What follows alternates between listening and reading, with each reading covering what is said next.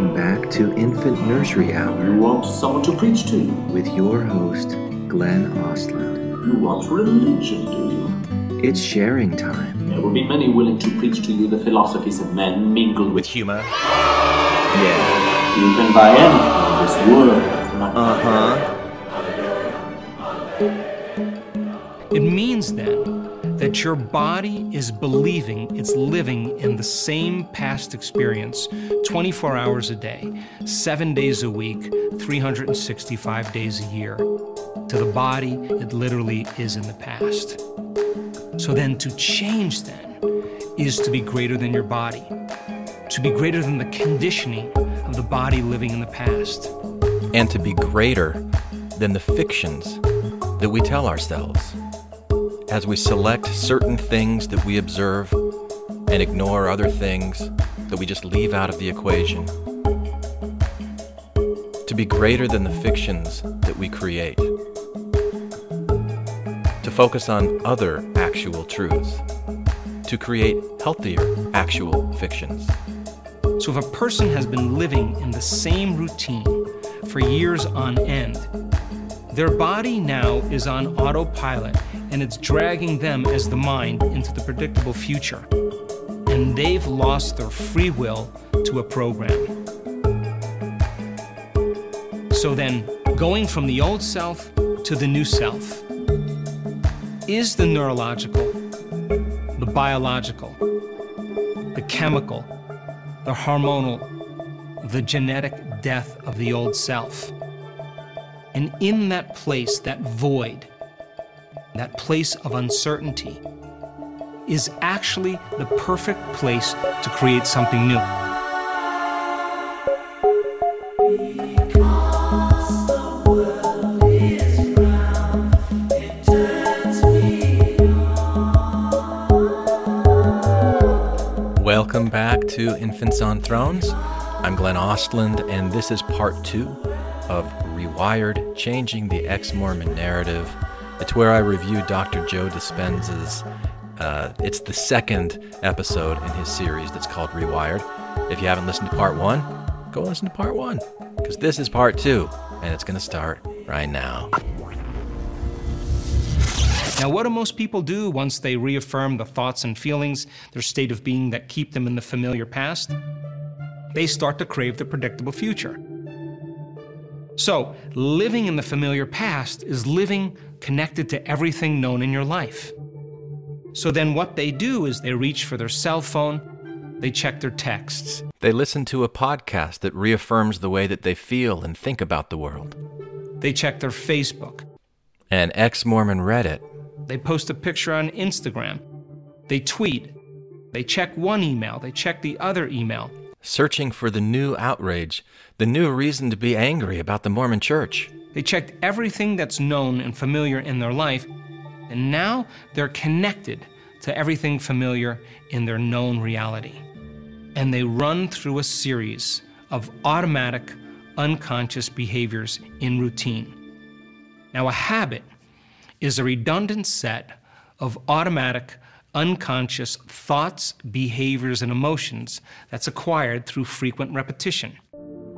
A habit is when you've done something so many times that your body now knows how to do it better than your conscious mind. You know, when I was about sixteen years old, well, I, I'll, I'll back up. Earlier than that, I took piano lessons. I think many of you probably took some kind of music lessons.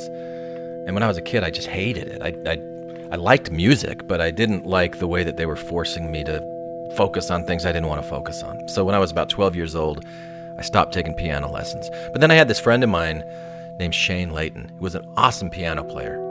And, uh, I, you know, envious, jealous, I don't know. I just admired what he was doing, and I wanted to be able to do it. And I really loved the Beatles.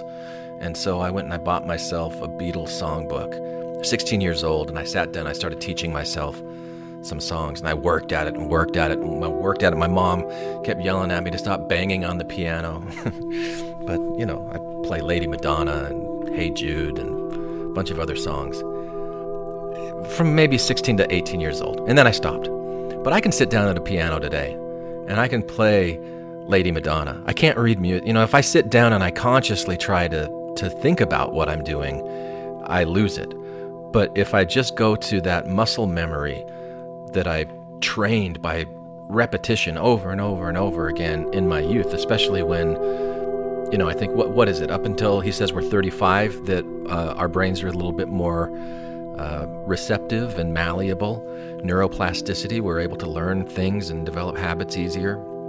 I still have that. And I'm still able to do that for a few songs. And I think that's the same thing that happens being a member of the church all the time. If if you are repeating the same things over and over again, like reading your scriptures every day, or saying prayers in the morning and in the evening, going to church on Sundays, going to your different activities, you know, all of the different things that we do, praying at meals, it develops these these habits and patterns.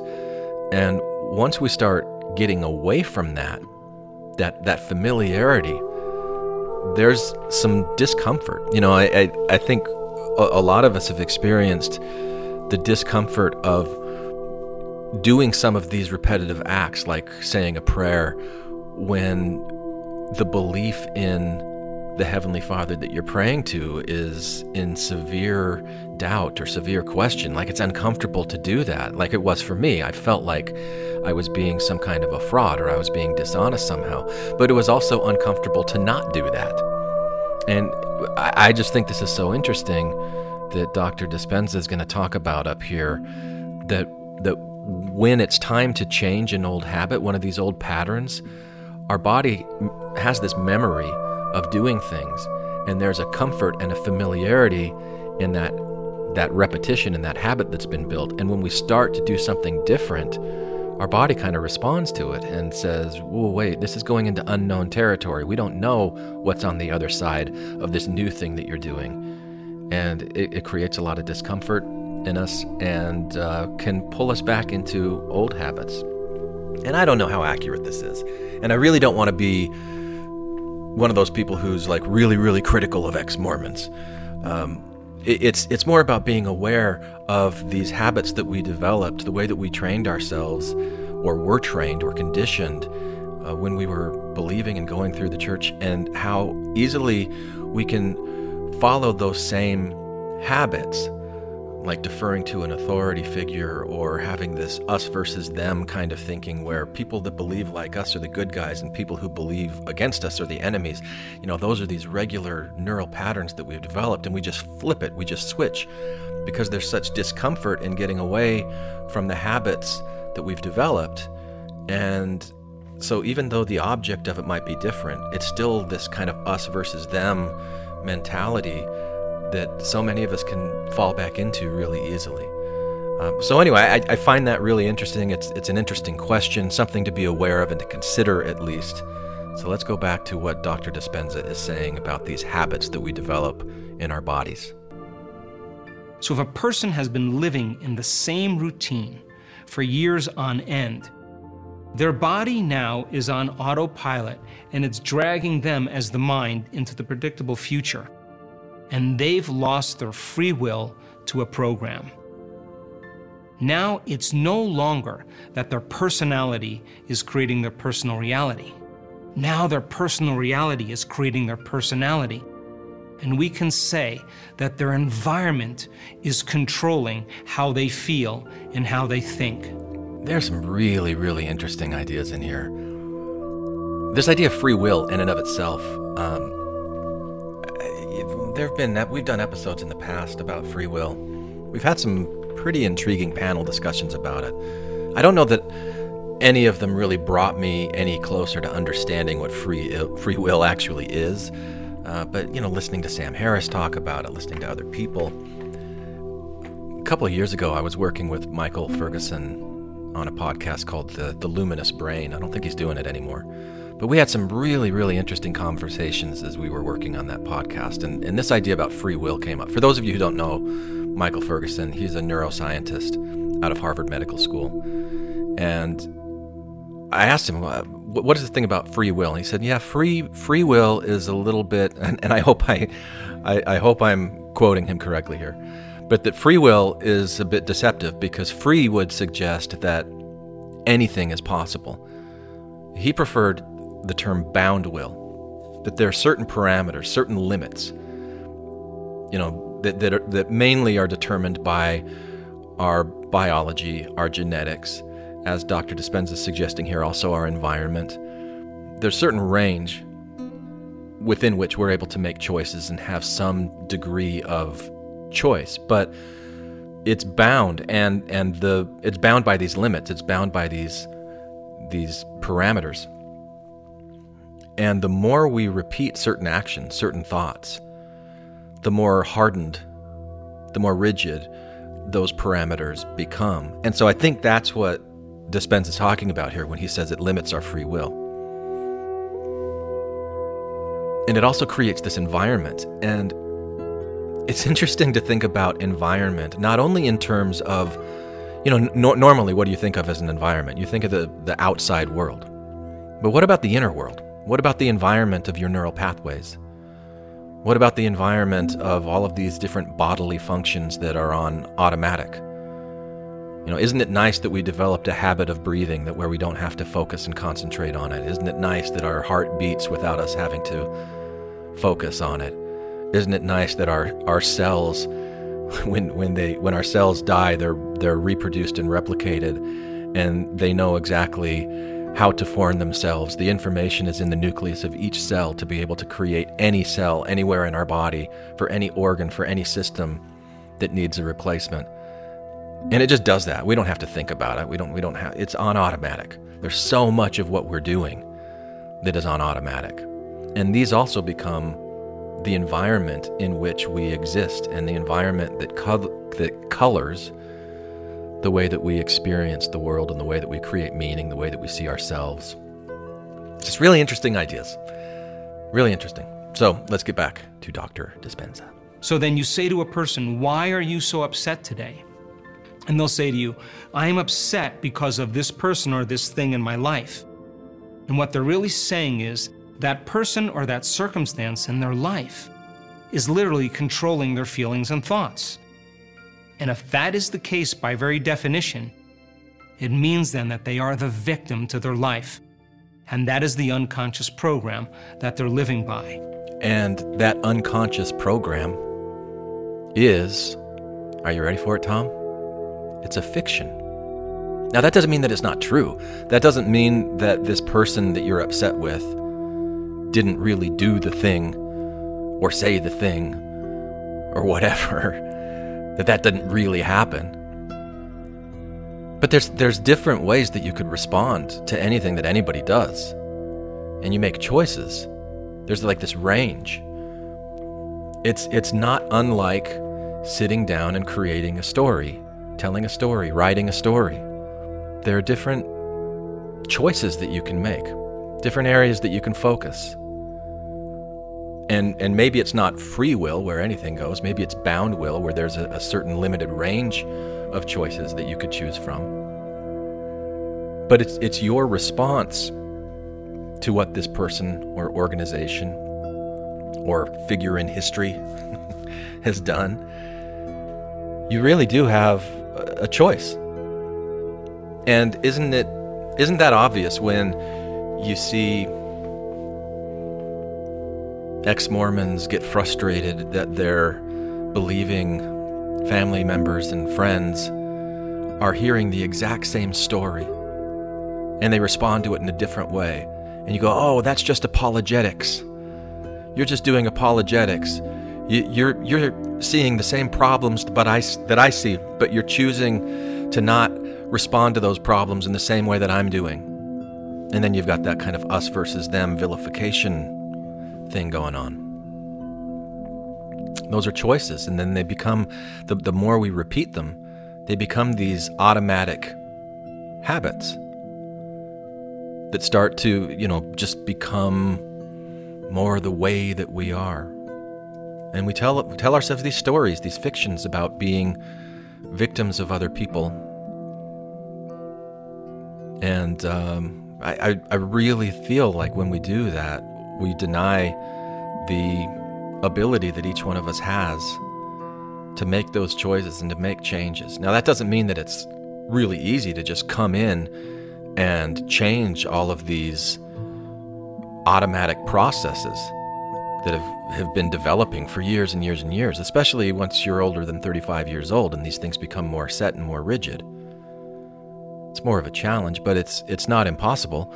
And Doctor Dispenza is going to talk about how to do that and kind of what you're up against when you're trying to fight against all of these um, automatic responses in the environment, not only the environment outside of us, but the environment inside of us, that we ourselves have at least some degree of responsibility for creating and making choices, and recognizing that it is it's a it's a fiction it's a fiction that we're living, and that color colors our entire life. So then, in order for you to change, you're going to have to be greater than the conditions in your environment. And every great person in history knew this. They believed in a future that was already so alive in their mind that they began to live as if that future reality was happening in the present moment. And they share the same brain as you and I. So then, to change then, being greater than your environment means then you have to be greater than the circumstances and conditions in your world. And if you accept what I'm saying about the circumstances and conditions in the world being a constructed fiction that you yourself have played a role in constructing, then it means that you have to be greater than the fictions that have already been created. And what I think that means is that then you become a knowing, intentional author of new fictions. Fictions that, and I think this is where the word fiction can be really problematic, because when I'm talking about fiction, I'm not, I don't mean things that aren't true, things that aren't real. I mean an incomplete picture of the world, uh, a, a picture of the world or a story of the world that is based on certain realities and certain truths, but omits other ones. So it's not totally a complete truth. It's a fabrication. It's a it's a fiction in that sense. And so what, what I think is important is to not fabricate things that aren't real and to go into fantasy as a way to build a new fiction, but to find the, the areas in your life that are that you're already doing, ways that you already think that match up with how you want things to be in the future. You're already doing it. You focus on those and you start building that story around that. It's just like watering a seed and making it grow, but it's this it's the seed of those things that are elements of the fiction that you want your life to be, instead of elements of the fiction that has you stuck in automatic patterns that keep you feeling powerless. And as long as you're not creating anything new in your life, every person, everything that's already reflected in your brain also then is an experience that has an emotion connected to it. And we can say then, when you're thinking equal to your environment, you'll keep reaffirming and creating the same environment. And finally, to change is to be greater than time. And if a person's living in the familiar past, that is called the known. If they're living in the predictable future, that is called the known. And to change then is to get beyond the programs of the future and the conditioning of the past and settle into the sweet spot of the generous present moment. What, what does he mean there when he says that there's a known future? You know, it, it kind of surprised me as I was listening to this, because I thought that he would say the past is known and then the future is unknown. But what he's saying is, if it's a future that's based on these predictable patterns of behavior, these routines, these habits, then it's a fairly predictable future. It might not be known in the sense of it's already happened and so you know, but it's it, it's strongly predictable. And so really what he's saying is, if you break out of the habits and you start creating something new, that's this, what he calls the sweet spot of the present moment. But it also means that you're taking a leap of faith. And bodies don't like, our bodies don't like these leaps of faith. It's hard. Maybe that's why the natural man is an enemy to God, because the natural man, uh, in this sense, just wants to keep with its routine, even even if the routine has been leading us into depression and just a general malaise and dissatisfaction with life. That's better than, you know, stepping into the unknown and hitting a bus, right?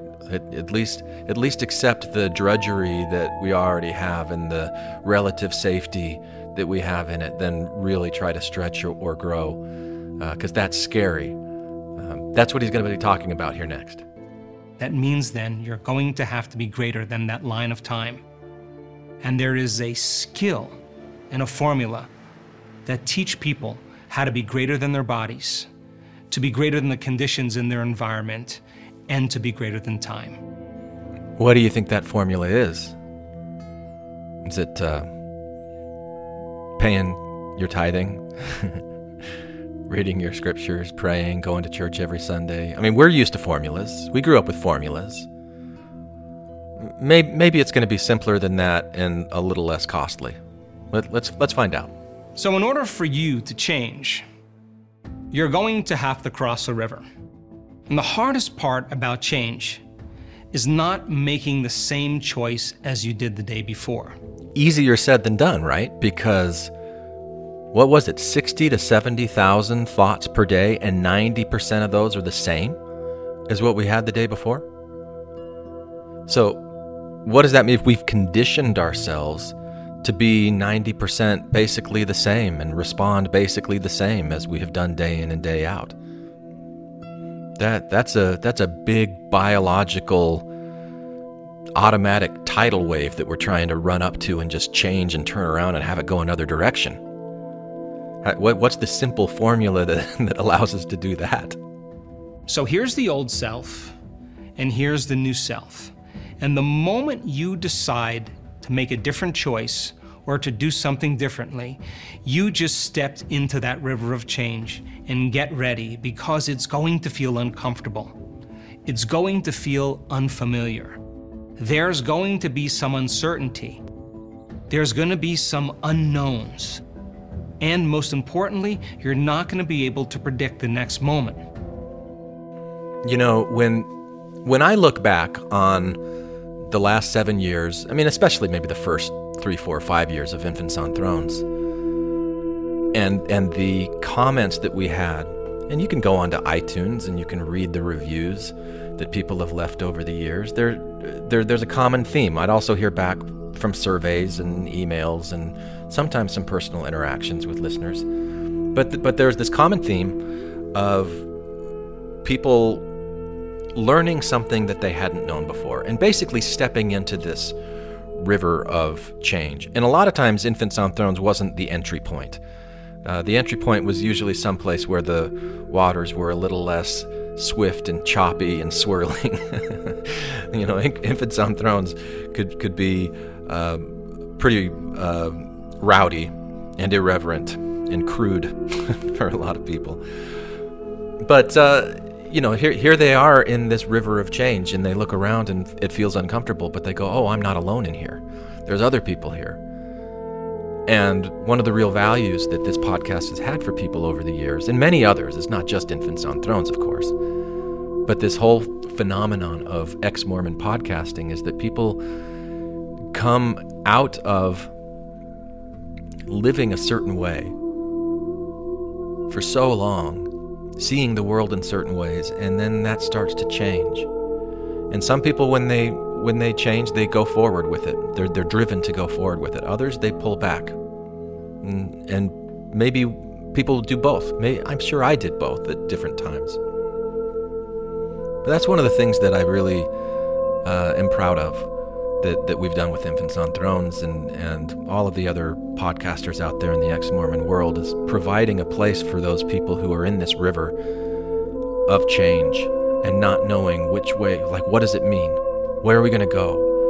Where, where do I where do I find anything that's true or anything that's reliable any, anymore? My entire world is turned upside down. It's it it is such a good illustration of what Doctor Dispenza is talking about here, of that discomfort when we move away from predictability, from past habits, and we're in a completely new environment. So what do we do? What do we do now that we're in this river together. Where do we go? The decision to walk no more with the church members and the Lord's chosen leaders will have a long-term impact that cannot always be seen right now. If you choose to become inactive or to leave the restored Church of Jesus Christ of Latter-day Saints, where will you go? What will you do? Where will you go? Where will you go? Where will you go? What will you do? What will you, what will you do? What will you do?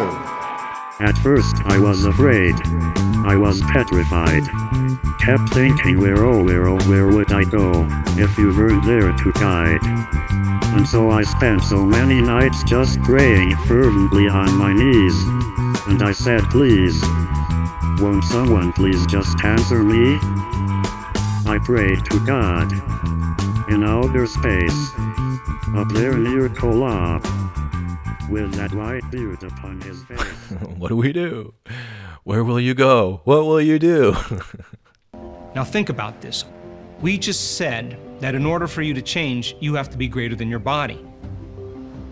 And the redundancy of thinking and feeling and feeling and thinking conditions the body into the past.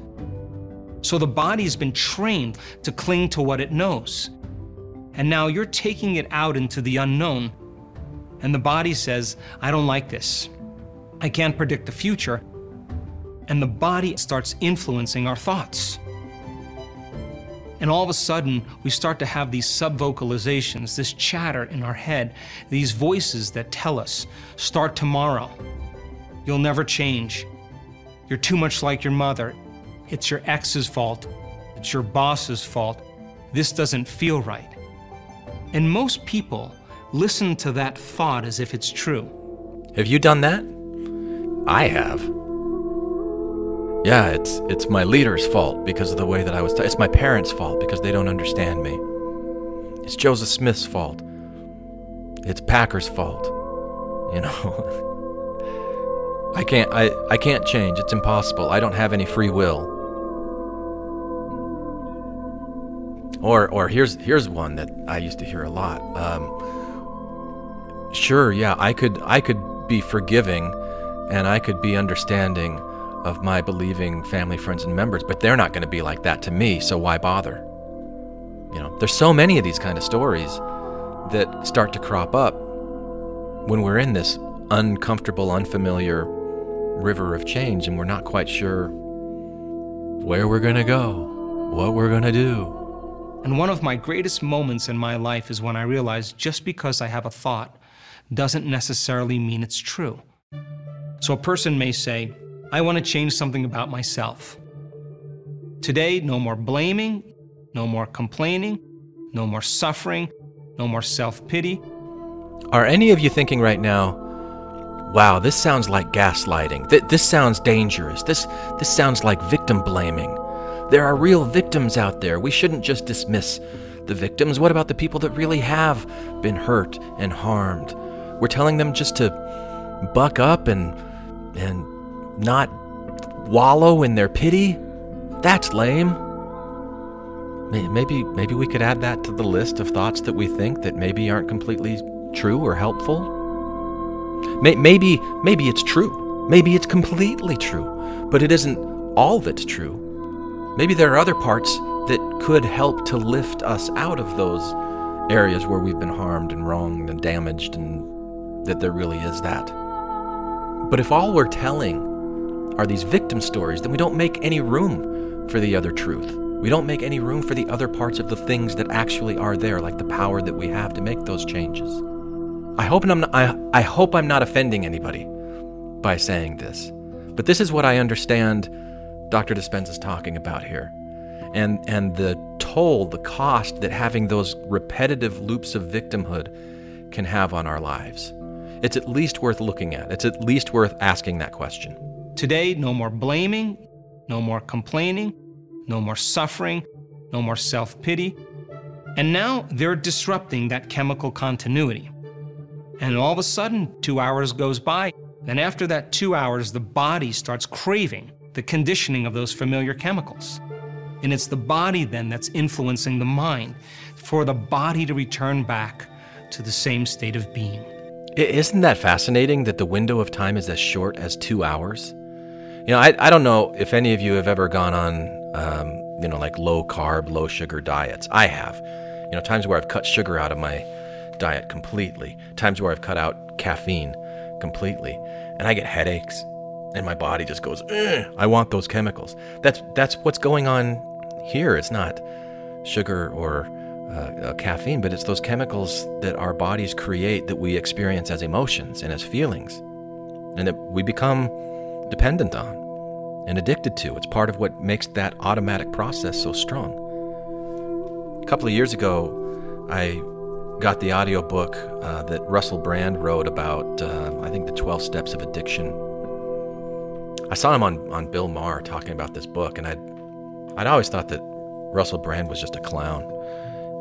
And I didn't pay any attention to what he was saying, but I listened to him on, on Bill Maher, and I just thought he was so articulate and just really cutting to the chase. He really understood addiction. And so I got his audiobook and I listened to it, and I realized that there's addictions that go beyond drugs and alcohol and sex and, you know, just these these patterns and habits of unhealthy relationships, even an unhealthy relationship with our own thoughts. And uh, yeah, it's fascinating. It's fascinating here to, to recognize why it's so hard for people to make changes, why, it, why it's so uncomfortable for people to make changes, why there's so much resistance to making changes. It's not easy. But that doesn't mean that it's impossible, and it certainly doesn't mean that it's worth it. I mean, didn't, didn't it's not like something that was always falsely accredited to Jesus. I never said it would be easy. I only said it would be worth it. Well, maybe. Maybe. So then, going from the old self to the new self, is the neurological, the biological, the chemical, the hormonal, the genetic death of the old self. And in that place, that void, that place of uncertainty, is actually the perfect place to create something new. And people may say, I'm crossing that river of change, I can't predict my future. And the answer is, the best way to predict your future is to create it. What thoughts do you want to fire and wire in your brain and put your attention behind? What behaviors do you want to demonstrate in one day, in one lifetime? Ooh, creation. Creating a future that hasn't actually happened yet. That sounds like creating fictions. That sounds like being the author of an intentional fiction. That sounds like the magical thinking of thoughts creating reality. Is, is there actually some kind of biological basis for thoughts having an impact on the creation of reality? I mean, could that be something more than just woo-woo magical thinking? I don't know. I, I want to hear it. Let, let's hear it. What, what's your explanation here?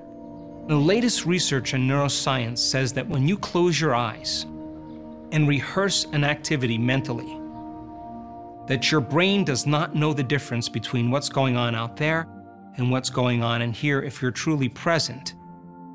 You begin to install the neurological hardware in your brain to look like you already did it. Now your brain is no longer a record of the past. Now it's literally a map to the future. You are priming your brain into the future. And if you keep doing it over and over again, firing and wiring, that hardware will become a software program. And who knows, you just may start acting like an abundant person. You may start thinking that you're healthy. Why? Because you installed those circuits. You know, I, I have a really active mind. I'm sure that you do too. And t- tell me if this sounds familiar, if you do this. I don't know. I ever since I was a little kid, like I would get really upset and frustrated at something that, for example, my dad would do. Like my, my dad would do something that I thought was unfair, uh, punish me for something, or, you know, say something or do something, and I just, you know, I, I was powerless to respond to it. I was just a little kid. But in my mind, I would argue with him. And I would create these loops of response. And I would I would replay things that he had said to me. And I would imagine different ways that I would respond to defend myself. And sometimes it was out of aggression, um, you know. Some sometimes it was it was really fighting back. It was arguing, it was debating, it was anticipating, okay, if I say this, what's he going to say? And then how do I one-up that in response? And um, I, I used to have those kinds of imaginary loops in my head with my dad all the time. Now, it wasn't just my dad. As I as I got older and I experienced more kind of opposition from people around me, I would have those kinds of imaginary conversations or interactions with them. I've had it with people that I work with. I've had it with my children. I've had it with people that I, I love and I'm in relationship with. I just imagine, okay, how can I get the upper hand here? I, and a lot of times in those situations, I start off where I feel like I'm the one that's the victim and then I'm trying to get the upper hand, but it's very confrontational. And I I look around me, especially at the relationship that I have with my dad, and recognizing how confrontational that's always been. And so I have to, I, I listen to things like this and wonder, is that because I was closing my eyes, I was imagining a conversation, I was imagining this scenario, I was creating this fictional encounter, this fictional experience. And then when things would rise up in our actual interactions with each other, I would go into these automatic programs. You know, it's like I, I wired this software system, this program of my mind. And is is that responsible for having an estranged relationship with my dad? You know, I've I've recently really been trying to break out of those patterns and to just spend time with him and and not get into arguments, you know, like any of those kinds of things in the past. And it and it it's changing the way that I see him. It's changing the way that I see myself. And it doesn't change any of the differences that we might have about how he views the Mormon Church and how I view the Mormon Church. But as far as healing our relationship with each other, I'm encouraged. I, I feel like that this is this is going to get better than it has been in the past. And so I'm, I'm taking these things that I'm learning from Doctor Dispenza and others and, and really going, okay, the, the the power of the imagination, the power of thought to really create these programs. And I love how he said it. It's a map to the future of how you want it to be. Now, I, you know, I, I, I hear stories like Jim Carrey. It's a pretty well-known one. Um, you may have heard it, that he gave himself a deadline of when he was going to make it in Hollywood. And I think he actually wrote out a check for ten million dollars or something like that. And he pinned it on his wall. You know, it, Jim Carrey's a big believer in manifesting your reality and the power that thoughts have. And, you know, there's things in the, the Abraham Hicks stuff that I've been listening to and sharing a little bit with on the podcast, things that are in the book, The Secret, where th- this idea of thoughts creating reality, I think goes too far. It, it goes farther than I'm comfortable taking it. Um, you know, that if you imagine that uh, someone's going to put a million dollars in your mailbox and you just think about it long enough and hard enough that eventually you'll walk outside and you'll find a million dollars in your mailbox. I, I think that's an example that Randy gave in an episode many years ago when we were talking about this kind of stuff. It, th- that's that's different than what Dispenza is talking about here. That That's a different thing than having your thoughts create a map to your future behavior, how you will respond in certain situations. And I think the this idea of confirmation bias is so important here, because when we're when we're imagining a different type of future, we're creating different kind of expectations. And confirmation bias says that once you make your mind up that something is a certain way, then you're going to find confirmation for that bias everywhere. And any evidence that comes in to contradict what you've already decided, you ignore it. And it, it's really easy as ex-Mormons to see that in the context of believers and go, oh, you you still believe in the Book of Mormon, but look at all of these things that prove that it's not true. and oh, you're just suffering from confirmation bias, okay? But as if we don't do the same things, I think we all do. We're all stuck in our own confirmation bias. And so being able to recognize what that is, where that is, and then start directing it towards the kind of life that we want to live, the kind of choices that we want to make when we're interacting with people around us who we love. I don't think that's magical thinking. I think that's really, really powerful, strong stuff. And, um, you know, I'm I'm still testing it out in my own life, and and making podcasts like this and sharing this kind of stuff with with you as a listener is part of my experiment. It's part of that test, and it, it's creating in me this this accountability. It's also helping me rewire my own brain as I'm doing this, and I'm listening to these things and re-listening to them and then talking about it and sharing it with you. So anyway, we're about to wrap up here this this episode, this part two of Rewired, Changing the Ex-Mormon Narrative. And it's for me, changing my own ex-Mormon narrative. Uh, anyway, let's let's finish up and see what Doctor Dispenza has to wrap it up, because we're going towards meditation. He's pointing us towards meditation, if you haven't figured that out already. The power of meditation, which is quite powerful, by the way. Now, here's the hard part. Can you teach your body emotionally what that future will feel like before it's made manifest? That means you can't wait for your wealth to feel worthiness and abundance. You can't wait for your success to feel empowered. You can't wait for your new relationship to feel love. You can't wait for your healing to feel gratitude or wholeness. You can't wait for the mystical moment to feel awe. That's the old model of reality, of cause and effect. Waiting for something outside of us to give us relief from the emptiness and pain we feel inside of us. And some people will spend their whole life living in lack, waiting for something to change. And if you're waiting, then you're not creating. I don't completely agree with that. I don't think that there's really anything that we do in our life that isn't creating something. I think really what he means is if you're waiting for someone else to create it for you, then what you're creating is just this old, old, repeated, repeated pattern of habits. Things are going to keep being the same that they have been before, unless you actually change it in those ways and you create that change. That's what I think he means there. But, you know, one, one other part of this that I want to be really sensitive to, because especially some of these old habits, as I've been paying attention to my own cognitive distortions. You know, I, I talk about Doctor David Burns in the book Feeling Good quite a bit. These cognitive distortions, I, I recognize that I have a tendency to be really, really hard on myself.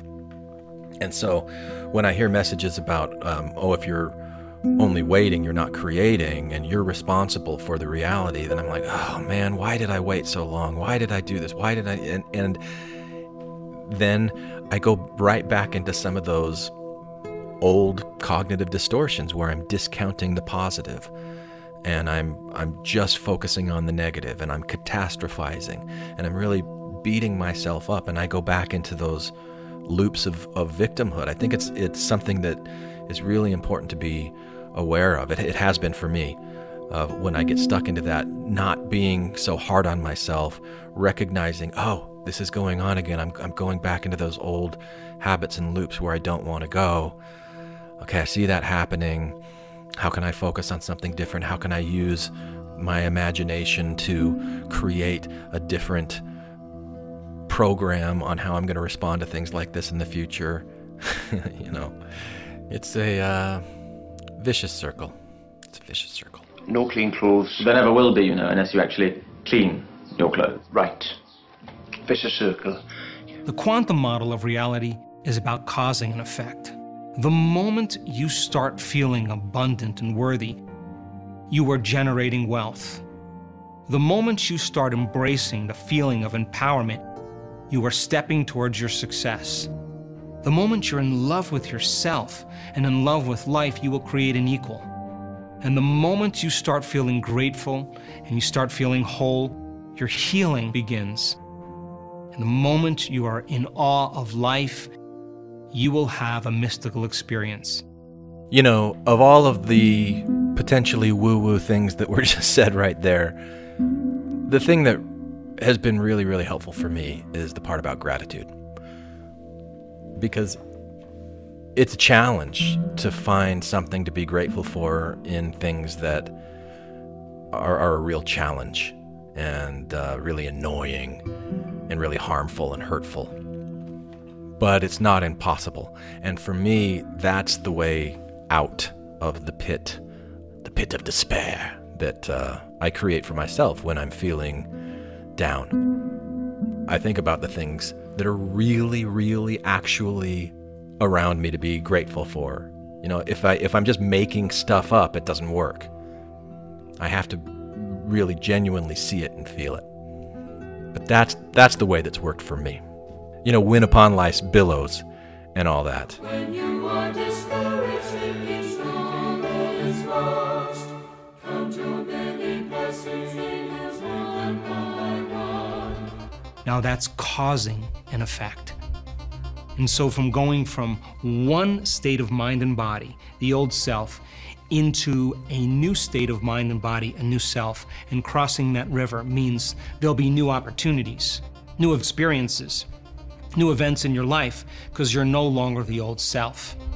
So the biological model of change then is breaking the habit of the old self and reinventing the new self.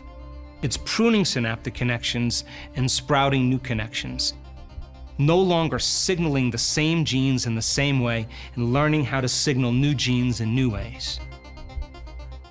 Now, what I want you to know is that you already know how to do this. Every one of us has done something great in our lives. And what happened when we decided to make up our mind to create something or to do something differently? We ask ourselves the question, is it possible that I can be healthy?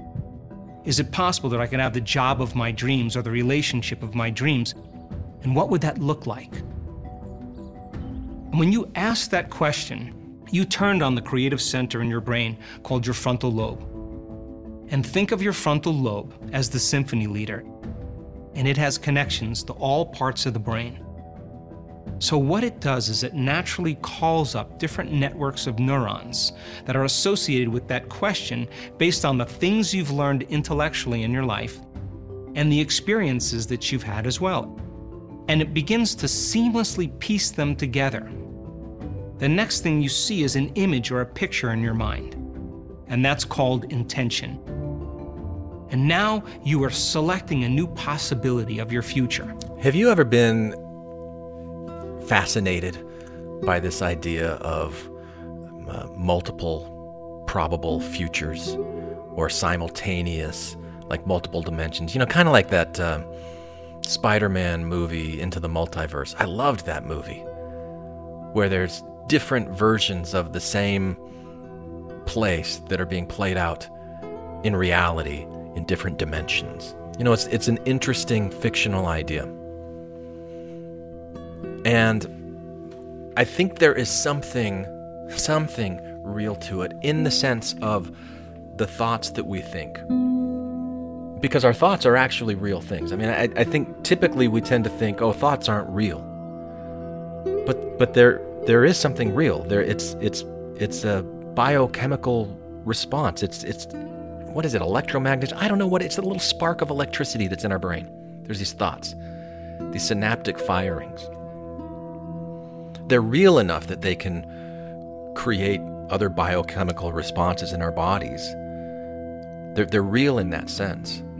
Now, it, it's it's not real in the sense that um, we can experience what it would be like to be one of those thoughts. You know, like what we experience is through our, our sight, our five senses, our smell, our sound. You know, we, we don't really have a concept of what it would be like for a single cell in our body to have some kind of degree of consciousness or awareness or intelligence, but they obviously do because they're communicating with each other. They're allowing certain things in and repelling other things. They're, you know, it, it's an automatic response that's learned over time, a lot like what Dispenza is talking about our brain here. So it doesn't seem like such a stretch to me to think that there could be a kind of experience, a kind of reality of our thoughts where there are different probabilities That, that we can explore with our thoughts, and then kind of choose which of those thoughts we really want to pour our attention into, into action and create into this real world.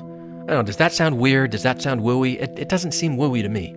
It's, it seems like there really is this power that we have in our mind. Of course, there's the ninety-five percent of our bodily systems that are on automatic, and maybe five percent of our awareness that we have to be able to focus on these other potential probabilities or things, and then make a choice and see if that's going to impact the ninety-five percent. Anyway, it, it's a it's one of these weird little thoughts that I have from time to time. So I thought I'd share it, see if it seems interesting to you. Maybe, maybe not. But I like this idea. I always liked the choose your own adventure books as a kid, you know, where you, you, you get to the end of one page and it says, do you do A, B, C, or D? And then you, you choose which one of those you do, and then turn to page this, turn to page that. I think to some degree we kind of do that. And that's maybe part of this bound will. Like there's a certain set of choices that we can make, a certain set of possibilities that we could explore. And so there is some kind of power in like thinking of it that way and going, all right, I'm going to choose this one. I'm going to intentionally do it. I don't know. Just some random thoughts for you folks, just some random thoughts. When you saw that image, you saw that picture in your mind, the next thing you know, you started to feel the emotion as if you were living in that future reality in the present moment. And we could say then, the moment you started feeling the emotion, the thought became the experience in your mind. And you were giving your body a sampling or a taste of the future. Like any successful drug dealer, right? First taste is free. You get your body addicted to these these things. Is that possible? I don't know. So I really be talking about drug dealers. Nah, I'm sorry. Now here's what you did when that happened. You started thinking about all the choices you had to make, and you wrote them down. You started to think about all those experiences that would get you to that vision, all those goals. And every time you wrote those goals down, you felt more of those feelings. And you kept reviewing them in your mind so you can put your conscious mind on what you wanted. And then you did something really brilliantly. You started to write down the thoughts that you wouldn't let slip by your awareness unnoticed. Thoughts like, I can't, it's too hard, I'll never change. Those are thoughts that if you respond to them will cause you to lose sight of your future. And every day you reminded yourself of who you wanted to be, and every day you reminded yourself of who you no longer wanted to be. And then you started seeing synchronicities, opportunities, coincidences beginning to show up in your life. Yeah, you know, I want to say something about these synchronicities and coincidences, because this is another area where like my magical thinking, uh, like red flag sirens start going off with this sort of thing. But, but I, I had an experience when I first The, the very first day I took a folklore class at B Y U. I remember Professor Wilson was talking to us about folk architecture and how there's traditional influences in the, devi- desi- in the designs of our houses and our buildings. And he talked about this one called a salt box house. And he explained to us why there was this design, because before there was electricity or refrigeration, there was a new technology of being to bring, bring in ice as a way to refrigerate your your meats or your perishables, and so they would cut out this structure uh, in the kitchen, and that was your ice box, and it was packed with ice and salt and, and that sort of thing to keep things cool. And then as technology changed and you've got uh, electricity and you can plug in a refrigerator, you didn't need to have that cut out section of the house anymore, but it had become such a staple, such a feature, that people liked the look of it. And so they continued to build salt box houses, even though they didn't have that function anymore. The, the function had changed. Now it was just aesthetically pleasing. But uh, he said, pay attention as you look around Provo today, because you'll you'll see these salt box houses everywhere. And I did. As I, as I walked from that class back to the apartment I was living, I probably saw ten or fifteen salt box houses that I had walked by, you know, day after day. Forever, well, for, for for a year, for two years, never noticing at all. But my awareness was raised at what these things were. I started looking for them, and I started seeing them. Now, they didn't pop up out of thin air. They were always there. I just wasn't looking for them. And to me, that's what these synchronicities are that he's talking about. That's what these coincidences are. It's not that there's things that are magically occurring that are poof popping up out of nowhere.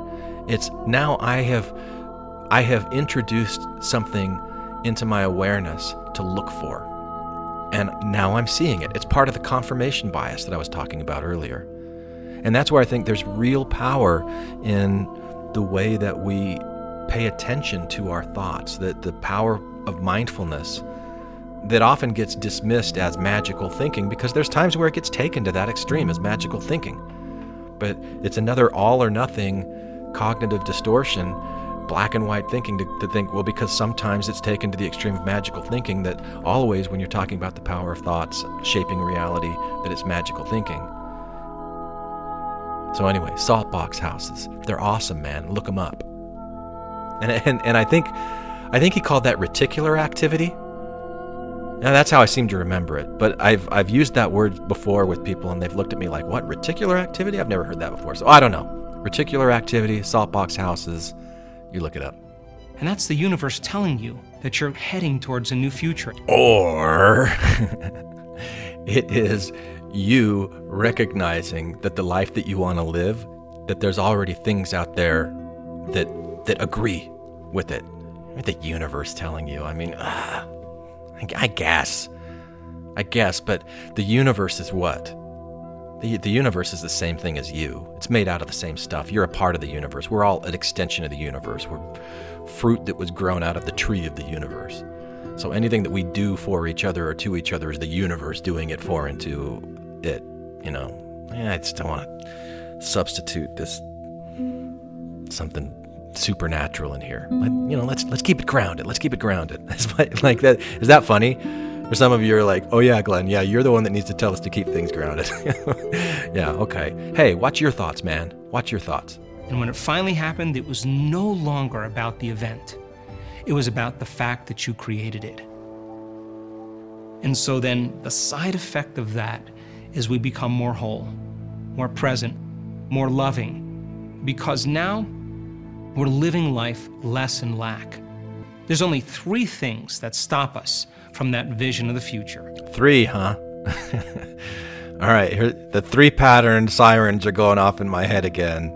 All right, whatever. I'll I'll I'll listen. What are what are these? The complete package of three things that stop us. The body, the environment, and time. Yeah, okay. Well, look. If you look at the body as being part of the environment and also time being part of the environment as a time-space construct, I mean, come on. But three, fine, fine, fine. Have your three. Have your three.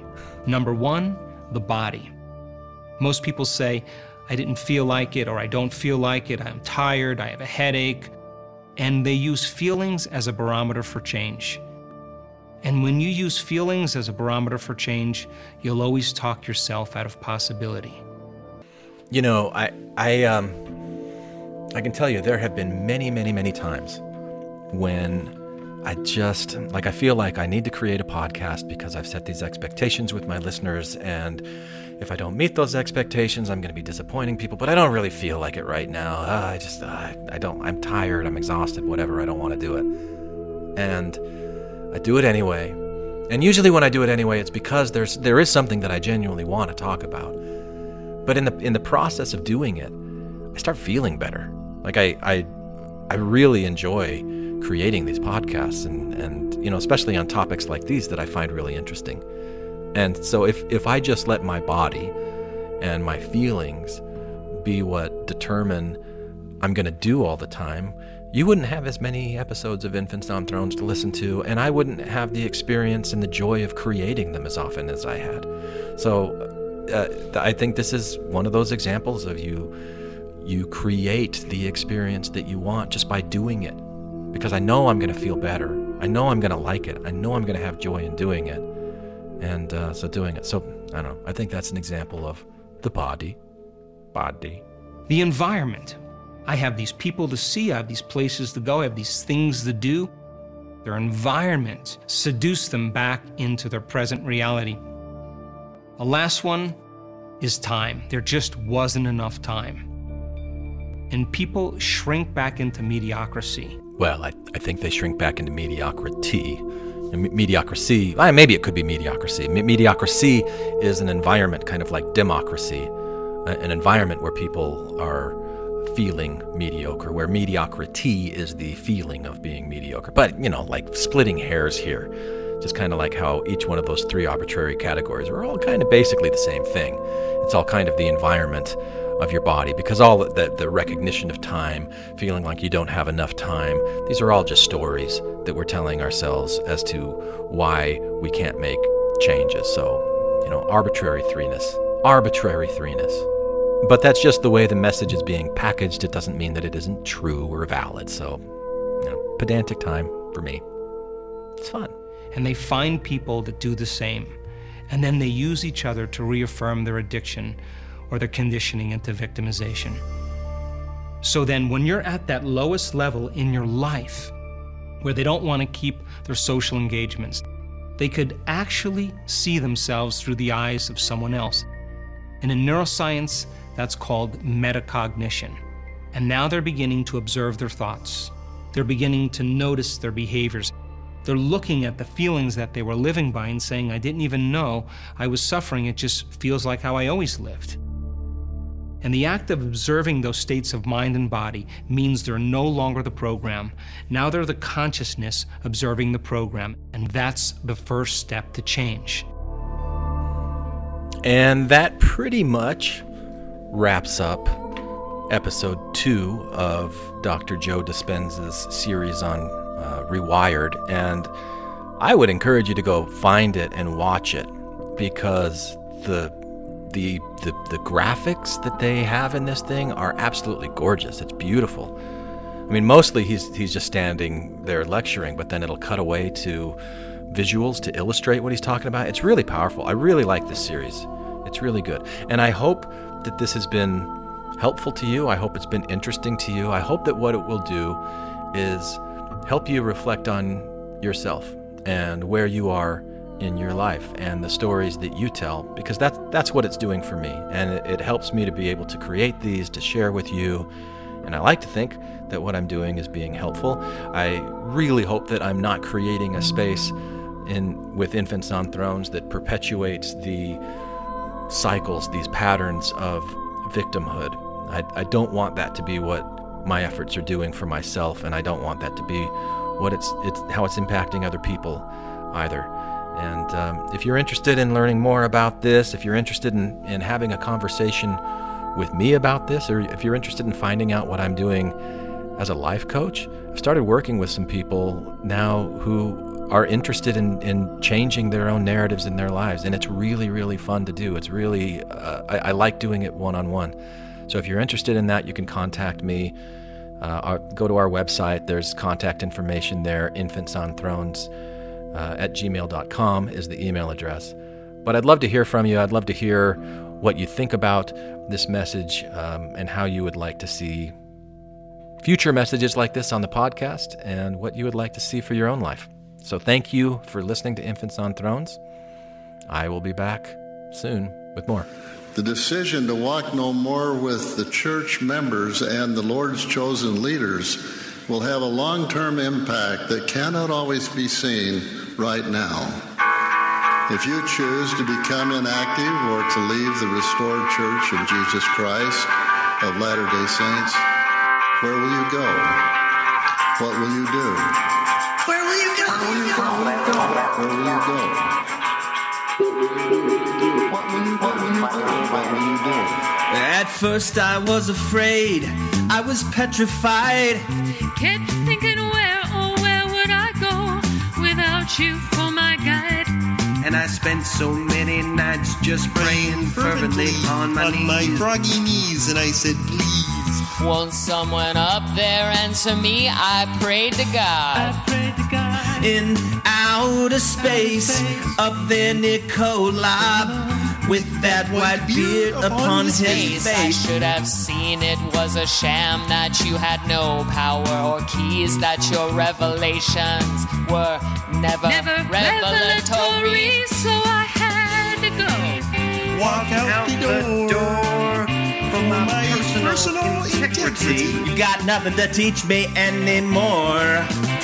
Weren't you the one who taught me how to live like Christ? Do you think I'm stupid? That I'm stupid. When you don't take your own advice, oh, oh no, no, not I. I. I will survive. Will survive. Yeah, as long as I know how to love, I know I'll be alive. I've got all my life to live. I've got, got all my love to give. I will survive. What will you do? I will survive. Hello, brothers and sisters. This is Elder E. Eldon Elderman of the Seventh Quorum of the seventy. When I'm not interviewing children about their masturbation practices, I monitor the Infants on Thrones podcast for the Strengthening the Members Committee. If you really like what you hear, you can jeopardize your eternal salvation by giving the Quorum a five-star rating and writing a short review on iTunes. I didn't, but that's because I want to be resurrected with my genitalia intact. Anyone for the closing prayer? Require so much.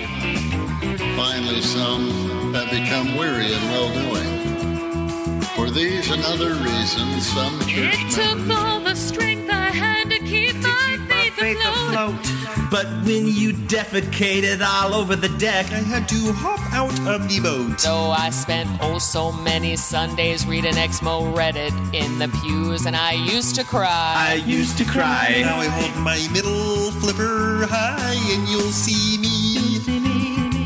As somebody new, I'm not that stupid, stupid little person. person living my life to please you, and so you thought you'd stand up there and poison my loved one's will toward me, but now, now I'm, I'm saying what I'm saying, cause the truth will set you free. So I'll just go, walk out the door, won't turn around now.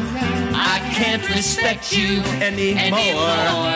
Weren't you the ones who made me think you talked to God? Do you think I'm stupid? That I can't figure out a fraud? Oh no, not I. I will survive. As long as I know how to love, I know I'll, I'll be alive. And I've got all my life to live. I've got all my love to give. I will survive. I will survive. Hell yeah. Oh yeah. Thank you for listening to Infants on Thrones. Infants on Thrones.